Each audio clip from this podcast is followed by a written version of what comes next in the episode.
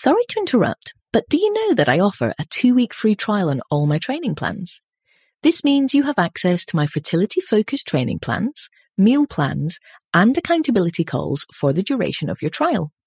For more information and to sign up to start your free trial, get in touch at info at fitnessfertility.com. And now back to the show. Welcome to Fertility Focus. This weekly minisode is designed to help you improve your fertility. Every Tuesday, I'll be focusing on actionable steps to help you take control of your own trying to conceive journey.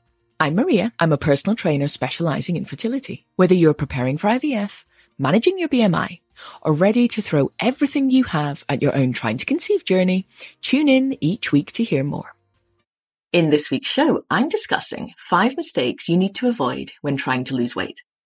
Number one, you are eating more than you're burning. It's tempting to think that because you've been to the gym, you can then eat whatever you want afterwards. But sadly, this isn't the case. In fact, after the gym is the key time to really look after yourself and your nutrition. Eat whole foods, enjoy some protein, and help your muscles to recover. It's not the time for processed foods.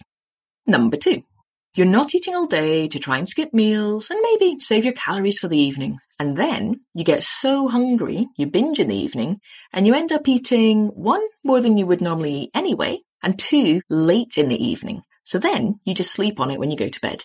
Really focus on eating more evenly throughout the day. This also helps you avoid blood sugar drops and will help you feel altogether more stable throughout the day. Number three, you're not eating enough. You need to ingest calories to burn calories. So if you're not eating enough, your metabolism will slow, you'll use muscle rather than fat as a fuel, and you won't lose weight in the way you want to. Number four, you're drinking calories. Do not underestimate the levels of sugar, chemicals, and calories that exist in drinks. It's not just about the calories, it's about the artificial sweeteners and the ingredients put into drinks so they can call themselves low fat. If you're partial to a Coke or a lemonade or an orange juice, then start by tracking how many you actually consume each day and then start to cut back. Number five, you're restricting your foods too much. Restricted diets rarely work. They're not sustainable. Ask yourself this question. Am I going to be able to eat this way until I'm in my 80s?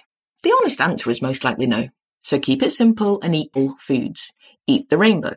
Keep your portion sizes reasonable Eat broccoli. And if you hate broccoli, try an aubergine. Basically eat something green. Enjoy your food. If you can truly adopt a healthier lifestyle, not a calorie controlled, restricted diet, you will be happier and healthier overall.